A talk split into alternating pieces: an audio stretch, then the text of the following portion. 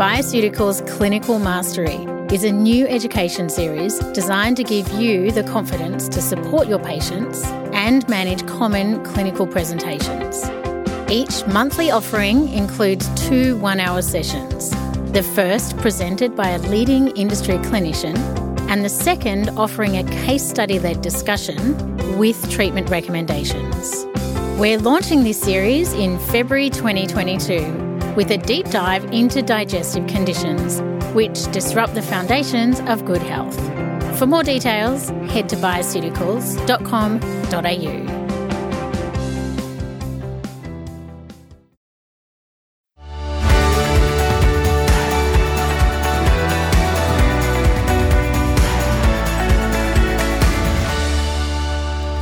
and welcome to FX Medicine, where we bring you the latest in evidence based, integrative, functional, and complementary medicine.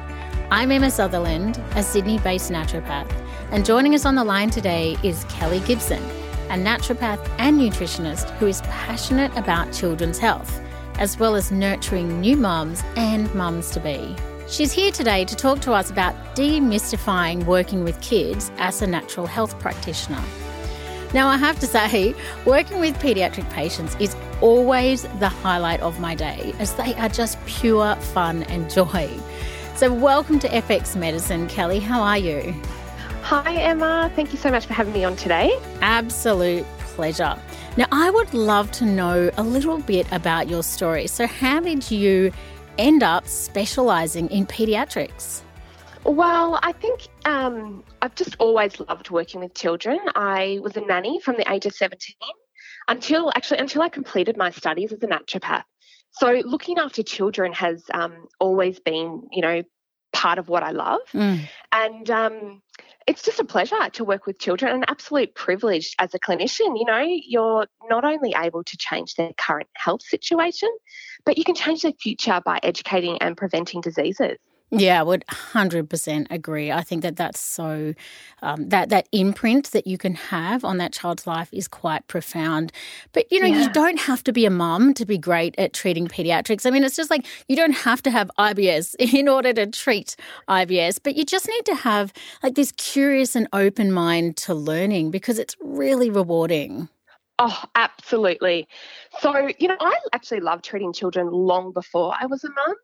And I think whilst there's a lack of pediatric postgrad education, mm. if you want to treat children, uh, you just have to learn and research and find a mentor that specialises in pediatrics. And that's exactly what I did. Yeah, I think that's a really good point. Find a mentor who's already doing what you're doing to help you troubleshoot and help you shortcut the learnings Absolutely. in working with kids.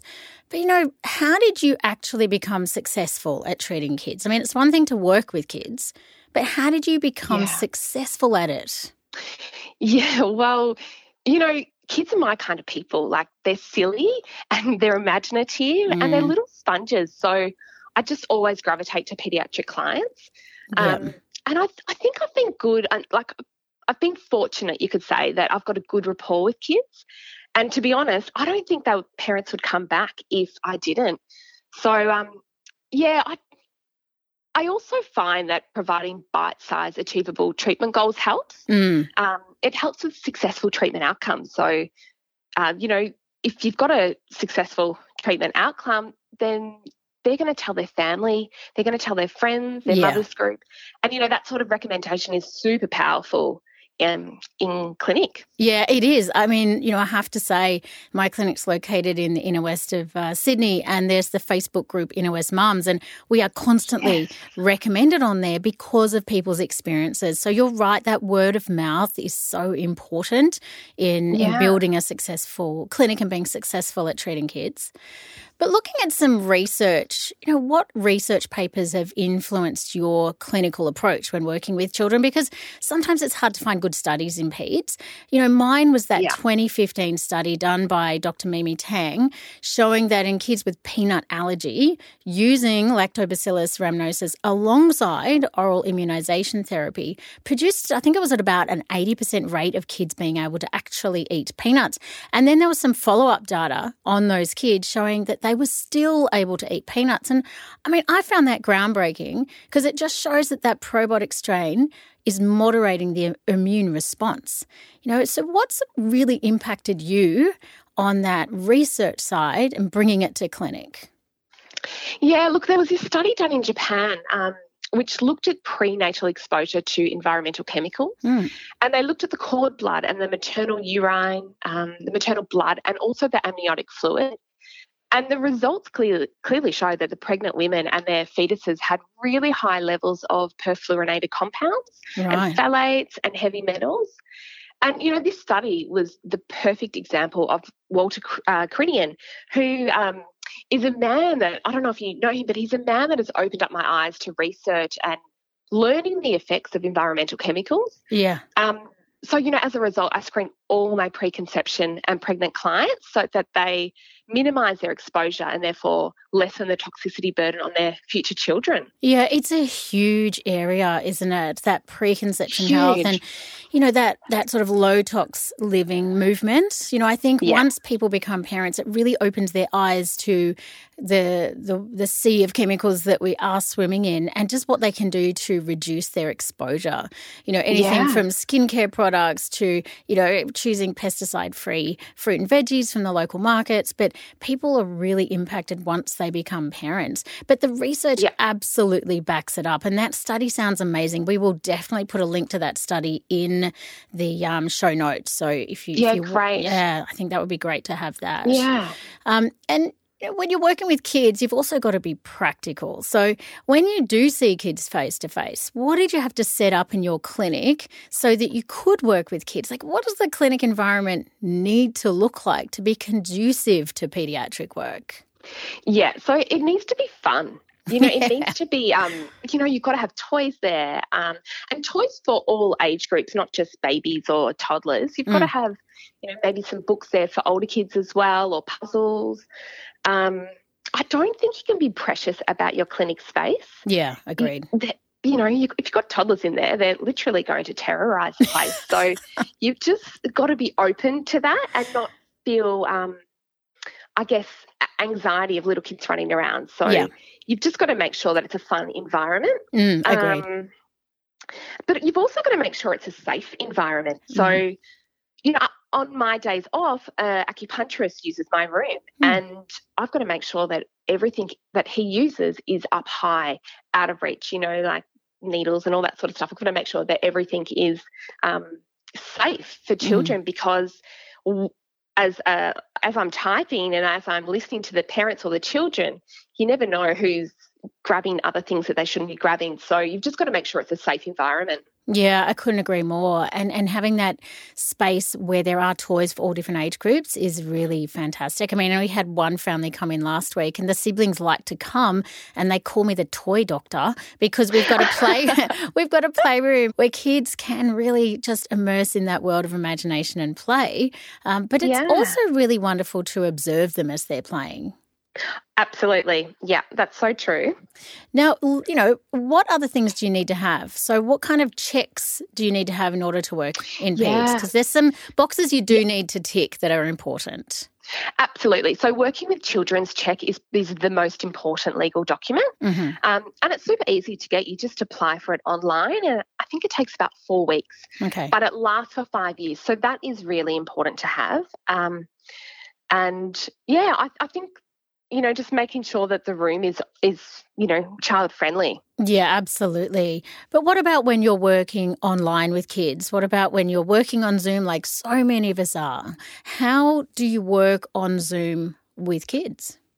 Yeah. So look, I think at the start it was quite challenging because mm. I see lots of children with eczema or skin conditions. Yeah. Um, and just not being able to see that in real life, mm. I found it, you know, it's quite challenging. But you've also got children, especially toddlers, that will not sit in front of you on a Zoom call for no, an hour. They will not. So, um, no, no. So they come and go usually during the consult. Mm-hmm. Um, but when they're present, I'll ask them the questions. Yeah. Uh, and they're usually happy to come in and you know, put their face up to the screen or whatever it may be that I need to see, their tongue. Um, but what I also do, and it's really important, is get the parent to send through photos. Yes. So photos of the skin, photos of the tongue, Yep. the nails, um, and the poo.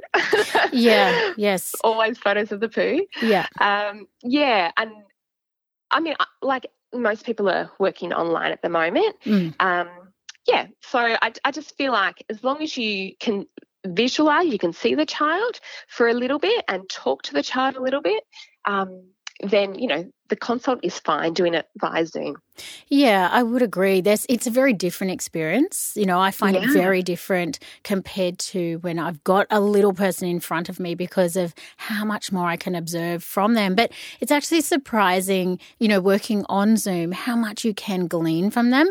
And I couldn't mm. emphasize enough the the fact that parents need to send you pictures. I mean, the amount Yeah. of stool pics that I receive is astounding. if anyone ever found my phone and looked through the pictures, they'd think I was some crazy lady.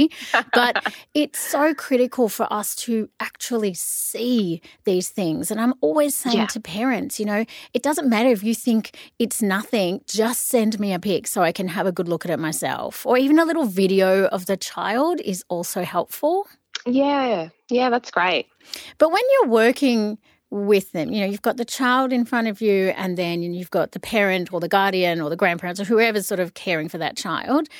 How do you decide who to actually speak to?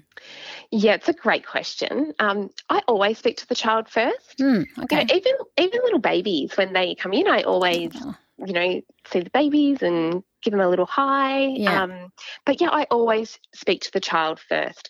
Now, quite often it will take a little while for kids to warm up, mm, um, especially that one to three. Uh, that eight, one to three age group, it Right. takes a little while. So often you're guided by the parent. Um, and, you know, some children may take, some children may not even speak to you the entire consult. yeah. But I guarantee you at the second one, they're excited to be back and they will see you. So often the parents will send me an email prior to the initial consultation. Oh, um, great. yeah, just to talk through things that they want to address but may not want to talk about while the child is there, um, which is totally fine and really helpful. Um, but yeah, always address the child first. I love that because that's also to me, it's just respectful.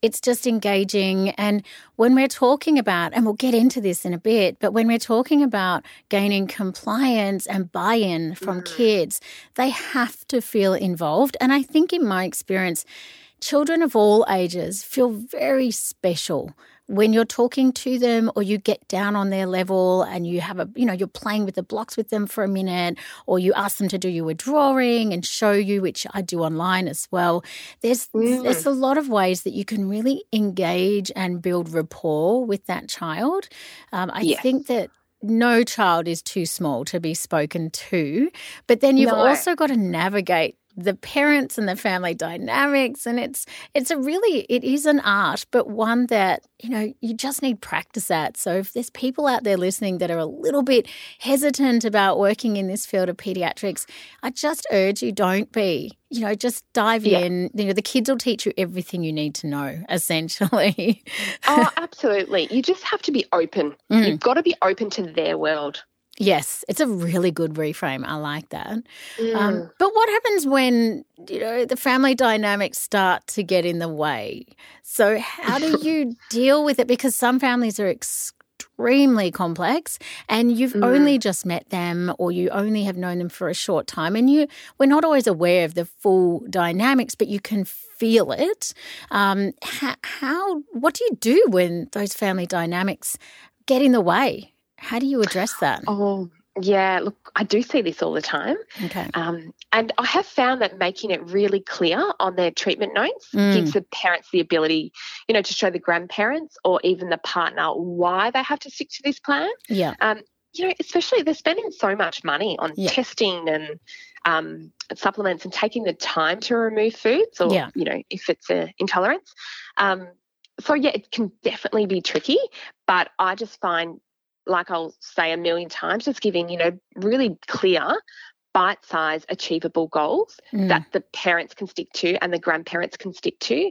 Um, and also kind of painting like the, you know, the worst kind of picture. Like if you don't do this, if you don't remove this food, Yeah. this is what's going to happen. Yeah, I think that you know, I mean, I I've written letters to daycares. I've lit, I've written letters to grandparents, you know, explaining what we're doing and why because sometimes you know, it has to come from the third party, and that's you. And I agree with you. Giving them very clear, bite sized instructions is really important. There's nothing worse than having a very complex treatment plan in a pediatric case. It just confuses everybody and makes things a lot more arduous than they probably need to be. But exactly. most people are a little bit worried sometimes that they're going to slip up or make a mistake. I mean, how do you address those concerns? Look, I think slip ups are, you know, totally normal. In mm. fact, I would say that, you know, every food intolerance child that I treat, there's always going to be slip ups. Yes. So I don't I don't give them unattainable timeframes. Okay. Um, yeah, and I just let the parents know that flare ups are going to happen. Um, if your child is going to slip up and you're going to give your child, say, dairy on weekends, like uh, you, I am strict with them. Yeah. Because, yeah, I am strict, but you do have to allow for slip ups. Um, and also, y- you need to kind of encourage the parents that it's okay because otherwise they just feel really guilty. Yes. Oh my gosh. Mm. I think parents feel guilty when, you know, they haven't done anything and parents naturally feel guilty because it's such a sense of responsibility when you have a child. But really normalizing, yeah. I love that you really normalize that sleep ups do happen. Uh, at, but you do need to move on and, and just sort of yeah. say, well, that was then, this is now. What can we do now? Exactly. Yeah, that's exactly right. Yeah, so for you, I mean, pediatrics spans quite you know, a number of years in a child's life. You know, you've got the babies that are under 12 months, you've got the toddlers that are ranging from one to three, then you've got kids from four to eight years, mm. and then, of course, the tweens from eight to 12, and then finally the adolescents from 13 to 18. So each of those sort of sub demographics are quite different. And so, how what do you feel are the main differences between those subgroups of pediatrics? Yeah, okay. So, you know, under 12 months, hmm. um, mm. this age group is pretty much almost always treating the gut, and treatment protocols are really simple and usually given via the mum, um, okay. particularly, you know, in the early months. Um, I see lots of colic and reflux and cradle cap and mm. eczema, you know, skin rashes. Um, but I find that the healing time frame is very quick. And then, you know, you've got the toddlers, like the one to three, and this is where I see lots of food intolerances. Yeah, I would constipation. Agree. Yeah. Yeah. Um, again, skin stuff, uh, fussiness, sleep issues, but the time frames in this age group are much longer. And I think that's because children, you know, they, they've grown into their own little personalities. Um, their favourite words usually no or um, or yuck, and so compliancy can be really tricky. So I, I definitely find that this is this age group is more challenging. Mm, I, I would definitely agree with that, and I actually even though this is a this can be a challenging demographic, I actually secretly really love working with this this these toddlers. You know why? Because they're oh, so totally. defiant and they're so absolute in their defiance. But I love it's like I just love to win them over and to get them on board. It's just this ultimate challenge. But they're yeah. also the ones to me that um, you know they're just they really can make some profound changes. And, and when you're looking at that gut health and how pliable it still is at that age, there's a lot of amazing work that we can do in those areas that you mentioned you see a lot of, you know, yeah. the food intolerances, the constipation, the eczema, and the yeah. sleep. Sleep really does become a prominent issue around that time frame as well. And often, as we see in naturopathic medicine, you know, you might work on the gut, but then you'll see the sleep starts to shift as well. There's all these beautiful interlays between what you can do and then what starts to improve. Yeah, absolutely, Em. Like that is exactly right. Um, four to eight is also a really great age to work with. Mm. I find that that's possibly the easiest age group. Right. Um, yeah, and you've got to use the correct language here. So they need to understand what is happening hmm and why it's happening and, and how they can feel better. Yeah. So um, I do think that language is key. And in this group, conditions tend to be more chronic, so harder to treat. Um, you know, you've got behavioural issues, Yeah. anxiety, lots of poor immunity, Mm. um, which kind of goes across all age groups at the moment, to be honest. Yeah. Um, constipation, food intolerances. I feel like molluscum, right? Every second child has molluscum in this age group at the moment. Yeah. Um, respiratory issues and definitely poor gut health. Um, but yeah, I do feel like they're the, the most compliant age group to work with. Yeah, I actually would I have to agree again. And you know why I think this is? Is because at this age group, their imaginations are wild and they can Yeah. express themselves quite well. And and if I know, if I can find out from that child what their, you know, superhero is or what their hook Mm. is, like what do they want? Do they want to, you know, jump like Spider-Man to that? You can really use that languaging and those themes through your language with the child and through your Yes. Treatment programs. And you know, do you do those kind of things? Give us some examples. Yes. So, um, pretty much every herb mix that I make for the, this age group, I get the child to name it. So, uh, last week on the weekend, I had uh, Unicorn Cold Defender. um, you know, a little girl made that up. She chose her Unicorn Cold Defender. Um, I always get like Spider Man and um, and you know for that younger group, I Mm. often say Bluey or you know it'll be something to do with Bluey or this is Bingo's um, uh, eye drops or whatever it may be. You've got to relate it back to something that they love. Um, but I always get them involved in naming their supplement or naming their herbs, and they love it.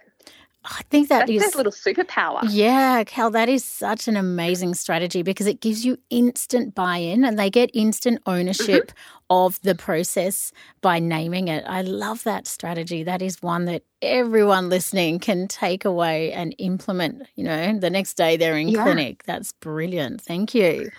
And so, what I would often do though with this age group, uh, in fact, with most of them, um, a week after the initial consult, I'll call and leave a voice message for that child, addressed to that child, and just say, Hey, Fred, I just wanted to check how your superhero drops are going.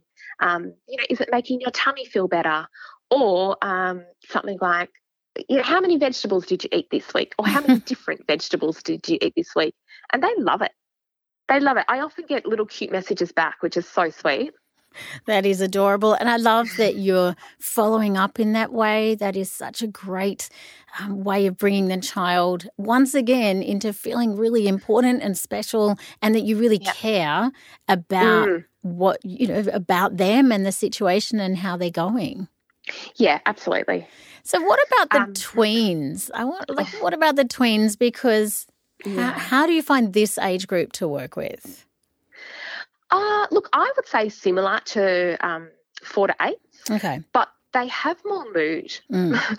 more mood um, issues, more anxiety, a lot more anxiety I'm seeing in this age group, lots of gut issues as well. Yeah, I I I would. I mean, the the levels of anxiety in this age group in the last, you know, twelve to eighteen months is much higher than I've seen in seventeen years. I mean, these these tweens are really impacted heavily by anxiety. I think, or they're more um, susceptible to feeling anxious.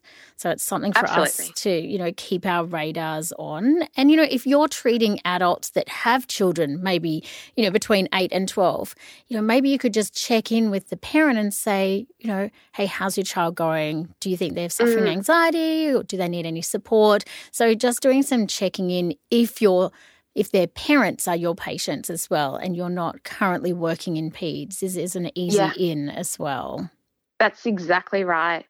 Um, and especially, obviously, children going back to school at the moment. Mm. Um, yeah, I would be asking all my adult clients how their children are going. Yeah. because yeah, it's it's absolutely um, incredible how many you know how many children are suffering from anxiety at the moment. Yeah, there's a lot of unknowns for them, I guess, which Yeah, compounds yeah. that. And then what about the adolescents? So these are the 13 to 18 year olds. And I, I sort of love working in this space because they're like mini adults, but mm. often they're hostages. And what I mean by that yeah. is their parents have just booked them in, and their parents might be seeing you or might not be, and have just booked you in, booked them in, and kind of plonked them in front of you. And it's a yes. bit awkward. it is awkward. Uh, look, I don't treat many teenagers, but mm-hmm. the ones I have, um, yeah, like the, the parents are obviously always there, and they don't necessarily want to talk. Yeah. Which yeah, so the roles are reversed. You know, they just the parents are doing all the talking, yet I'm trying to, you know, ascertain how they're going. But yeah. the children won't necessarily talk.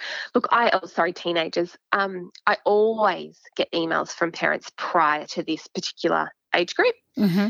Um, and because a lot of it is, you know, for acne and mood hormonal issues. Yeah. Um, yeah, like these are, you know, prepubescent and going through to puberty.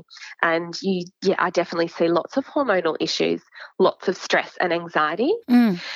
And one thing with this age group, though, is that they have their own money. So mm. they're buying their own food, and quite often it's junk food. Yeah.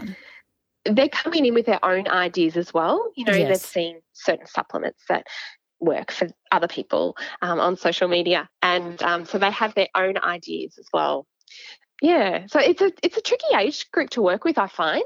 Yeah, it is tricky because if they're a hostage, they're sitting there with their arms crossed or they're not engaging at all, and the parent is yeah. talking at you at a rate of knots. But often yeah. I will, in those moments, and I can see that you know it's it's just not going well. I will actually stop and say to the parent, "Do you mind stepping out while I have a chat to you know Sarah?" Would that be mm. okay with you? And then 99% of the time, the parent's like, oh, oh, okay. And they say, oh, yeah, sure. Actually, no, that's fine. And then they leave, and then, oh, we'll have a chat to said Sarah, and you'd be amazed at what comes out. And, you know, emailing the parent afterwards and communicating in via email before and after appointments with this age group is absolutely critical because there's a lot of sensitivity uh, at this age. And it's sensitivity about, you know, they might say something to you that their parent doesn't want to know, like, yes, I'm buying Kit Kats, you know, after school every day, and I'm telling mum yeah. I'm not. You know, we see that a lot with this age group, but it's that sense of um, independence and identity that they're trying to grapple through making their own food choices. So there's a yes. lot of subtleties in pediatric um, work between the families and the child themselves. Absolutely, yeah. And so, working with all these different age groups, if you had to pick, what ones do you think you get the most success in? Ooh, the most success? Hmm. Uh, I would say the four to, oh, oh, actually, I would say the baby, so under 12 months. Yeah. Um, but also the four to eight group. Yeah. And I, I think compliancy is is just you know, babies have no choice, right? Yeah. we're, we're just syringing it in or um, mixing it into their yogurts. Um, whereas, and the four to eight, like I said, if you are very clear with your language mm. and um, get them involved, then yeah, I always have success treating that age group. Yeah, that's such a good clinical insight. So, you know, for everyone listening, if you wanted to get started, maybe start with the four to eight age bracket because that yes. is one that is sort of more open and easier to work with. Um, but what about languaging? I just want to talk about languaging for a minute because I think it's so mm. critical when you're working in pediatrics. And how do you discuss things with parents without making them f- feel guilty. You know, they may be saying, don't eat that food, it's a bad food. But saying that may be mm. causing some shame in their child. And I mean, some parents are just trying to reduce conflict at the end of the day and give their kids nuggets. And other parents might be super restrictive with their kids. So, how do you navigate this with the languaging? Yeah, it's a really good question. I mean, it's a fine line between making the parent feel guilty about food choices and educating them. Mm. Um, I find that understanding chemicals in processed foods, like it's a really good leverage for me to explain to parents why they are better off making their own chicken nuggets or burgers yeah. or whatever it may be. Um, yeah, and I, I just I think like when you have a family with say um, food issues or nutritional food intake, I always ask what their top three go-to fast foods are or their least nutritious foods are, and I offer alternatives and recipes. So Okay. I make it really simple for them. Um, most often, that works really wonderfully. Yeah. Sometimes, you know, it can still be a bit of a challenge. Um, and with the super restrictive parents, I just feel like they need reassurance that it's okay for a child to experience cake and chocolate and you know like in an ideal world uh, sorry unless it's um something that they you know there's a health issue and they can't have that Yeah. but i just feel like in an ideal world we would be enjoying everything in moderation and the food um like I just explained to the parents, it's not a good or bad food. It's whether it's harming or whether it's healing. And they usually get it most of the time. Yeah, I really love that statement. You know, is this food healing or harming? So rather than good or bad, it's it's Mm. just sort of softening uh, the edges around it there, which is is really important for parents. And I mean, what if that family's nutrition literacy is compromised? Because when you work in pediatrics, you end up changing the whole entire family meals. Mm. So how do you work with that? Yeah, so in most cases, I do have to paint the worst picture and be really, really honest. Okay. You know, if, yeah, like the reality is, it actually is easier for the whole family to remove, you know, say gluten or egg or dairy. Um, uh, you know, that way you're only preparing one meal and it avoids, I guess, slip ups Yes. um, of problematic foods. But I always offer resources. You need to be, you need to offer guidelines um, and be specific and make sure that you're preparing them with, um, you know, resources and recipes and, um, yeah. If it's if it's not a food intolerance problem but an overall dietary improvement, yeah. then I just start with simple, achievable steps. Okay. I don't overcomplicate it and work with them. Yeah, I think the overcomplication is where people kind of automatically go, oh, it's too hard. I can't do anything. Mm, Yeah. yes, absolutely. Um, yeah, I just find providing them with you've, you've also got to get them to do their own research. Hmm. So rather than giving them four pages of things that is just way too much and overcomplicated, um, give them resources. Give them, say, three recipes and um, you know five guidelines and yeah, some recipes to go and do their own research. Yeah, I think um, resources are one of the biggest things that uh, Mm. I get asked for, and we provide in clinic. You know, for families and parents, because they do need a lot of hand holding and a lot of reassurance. So, really Yeah. clear resources is is imperative. Yeah.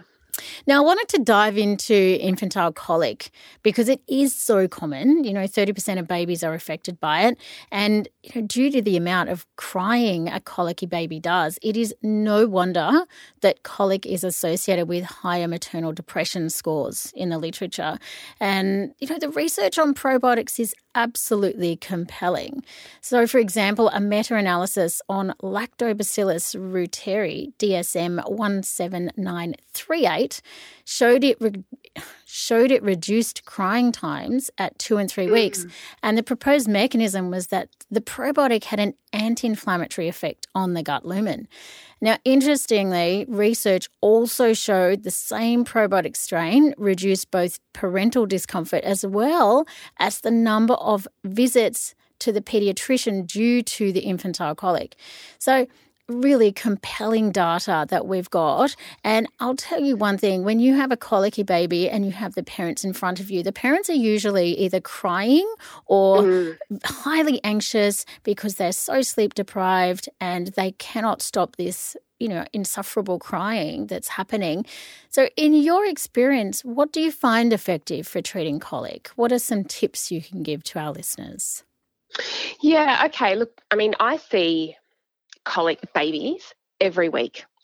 There's just, you know, there's a real um, need for naturopathic treatment. Mm. Um, yeah, you know, lots of babies are on proton pump inhibitors.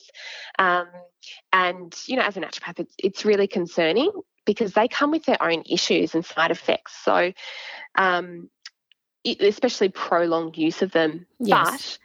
But when I would say 80% are medicated when they come in. Okay. And if you say to a parent, okay, we're going to take the baby off the medication, you just see the fear in their eyes Mm. because you know what they're going through. Yeah.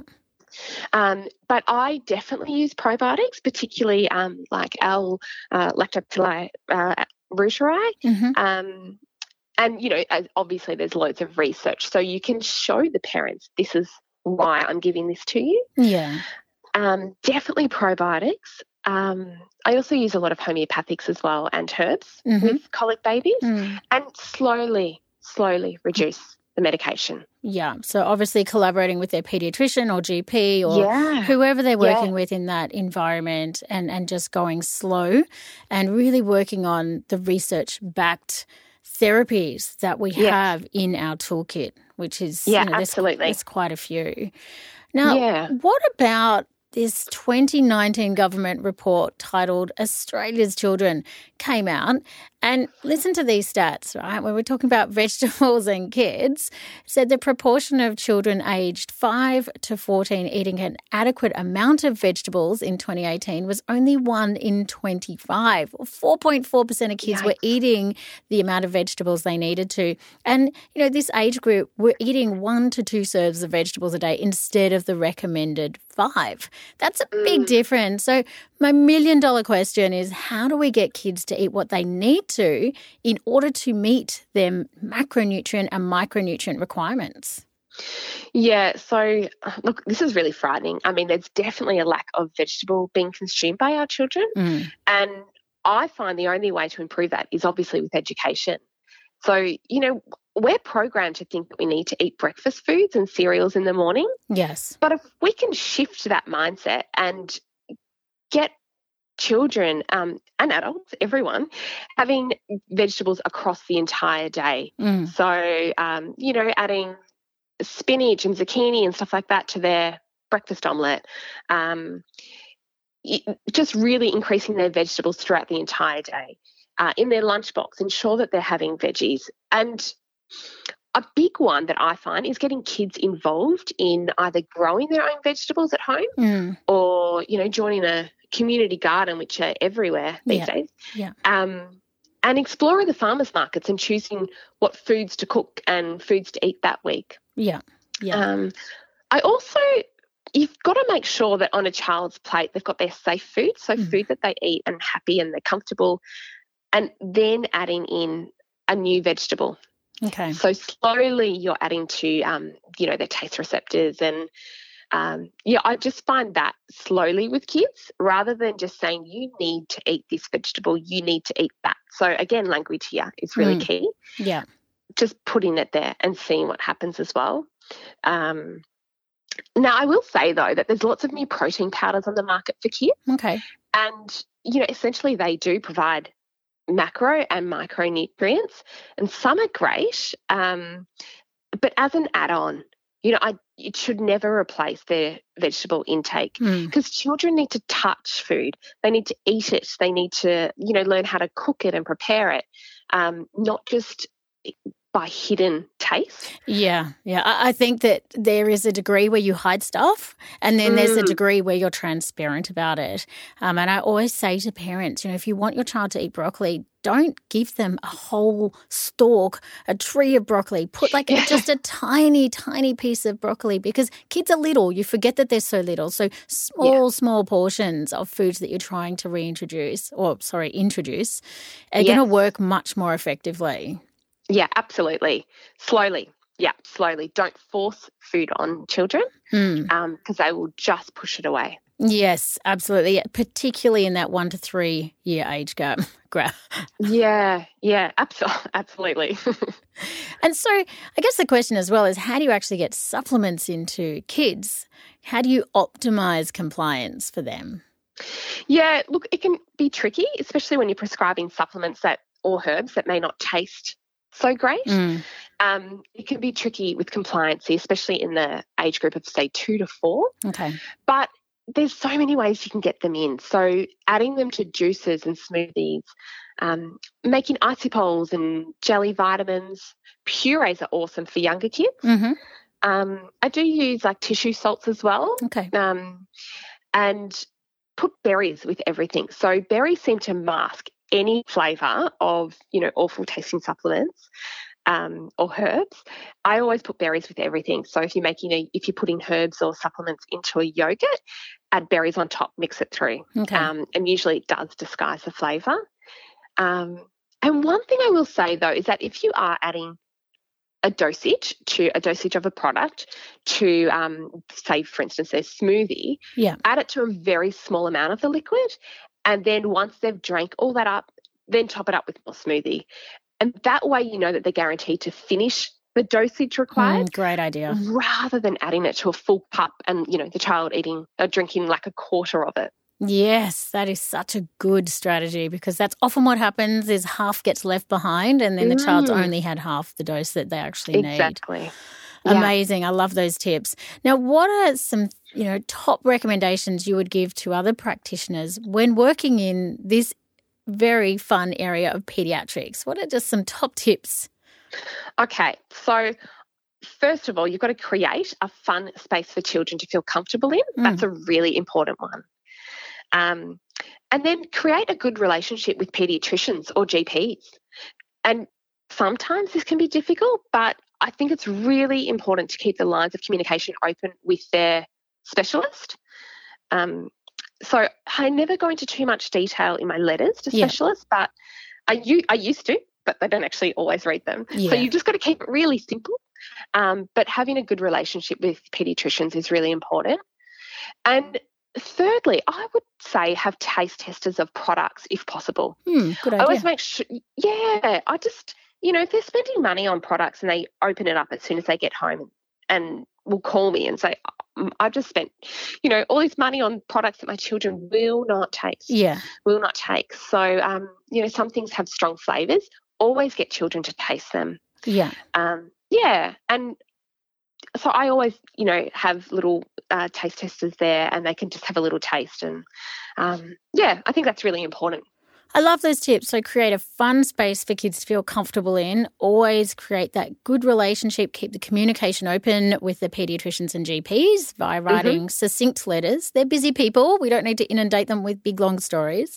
And then have some taste testers of products that uh, you know you can get the kids to try before they buy, so to speak. Exactly. Yeah. Yeah. And so, when you first started working in this space, looking back, what's that number one piece of advice you would have told yourself with, you know, all the experience you have now? What would you look back and say? Um, that's such a great question. I would say don't overcomplicate treatment protocols. Mm, Keep it simple and don't try to solve all their problems in the first consultation. I think that most new prackies will will um, make this mistake. They're just really trying to please that client and Mm. make sure that they're providing every single bit of detail that they can. Um, it's not necessary. You just need to keep it very simple. Yeah, yeah. I think that is such a clinical pearl that we should all be reminded of is to keep it mm. simple, especially in peds when there's so much, you know, going on and there's compliance and there's emotions and there's, you know, parental expectations. That's such a key piece of advice. And then, you know, talking about the new graduate or or prackies that maybe are not yet working in pediatrics. You know, any advice for building a successful and a financially viable clinical practice? Because that we need to be successful, we also need to be financially viable. So, how do we do this in this, this area of peds? Any any tips on your end? Yeah, so I would say first of all have a mentor. Hmm. You know, someone to talk through cases with, someone to help with further your education as well. You don't learn a lot about pediatrics, if at all, uh, in your naturopathy degree. Yeah, So it's always you need to find a, someone that specialises in pediatrics um, and pick their brains. yes, Secondly, I would definitely say um, understand the back end of your business. So, you know, don't fall behind in the admin side of things. There's lots of outsourcing that you can do here if you're if it's something that you, um, you know, is not comfortable with, like accounting and bookkeeping. yeah, Um, you can even get someone to develop your client handouts yes, um, you know, someone to help with social media. Like there's lots of um, assistants out there, virtual assistants. Uh, and make sure you finish treatment notes and emails, etc. So this is a, I think, a really big one for new practice. Mm-hmm. Make sure that it's you know, some days can be really overwhelming and you can be really busy, but make sure you stay on top of finishing off those treatment protocols, finishing off your client emails, um, and stay on top of social media. Like I have, you know, a bit of a love hate relationship with social media. yeah, understandable. I think we all do to some degree. Yeah. Yeah. But it's a really effective and free way of marketing yourself. Yeah. So establish good social media platforms. Mm-hmm. And then lastly, I would say say yes. So this is such a huge one for me, Emma, mm-hmm. and many other new practices. Because, you know, saying yes to opportunities can be so daunting and uncomfortable. But when you get past it, that's it, it's just exciting and rewarding. So saying yes to opportunities. I love that. I love that. What a great closing point. Just say yes, jump in the deep end, and just give it a go. Yeah, absolutely. Amazing. Kelly, thank you so much for spending time with us today. Your work with children is certainly so inspiring and you make it sound really easy. And I know there's practitioners out there who are hesitant to work with kids. So hopefully, yeah. this has inspired them to just give it a try. And for those who are already working with children, you've really given us some amazing tips and areas to focus on. Thank you so much for your insights. They're really appreciated. Oh, thank you, Emma. It's been fun being on your podcast today. Well, thanks everyone for listening. Don't forget you can find all the show notes, transcripts, and other resources from today's podcast on the FX Medicine website. I'm Emma Sutherland, and thanks for joining us. We'll see you next time.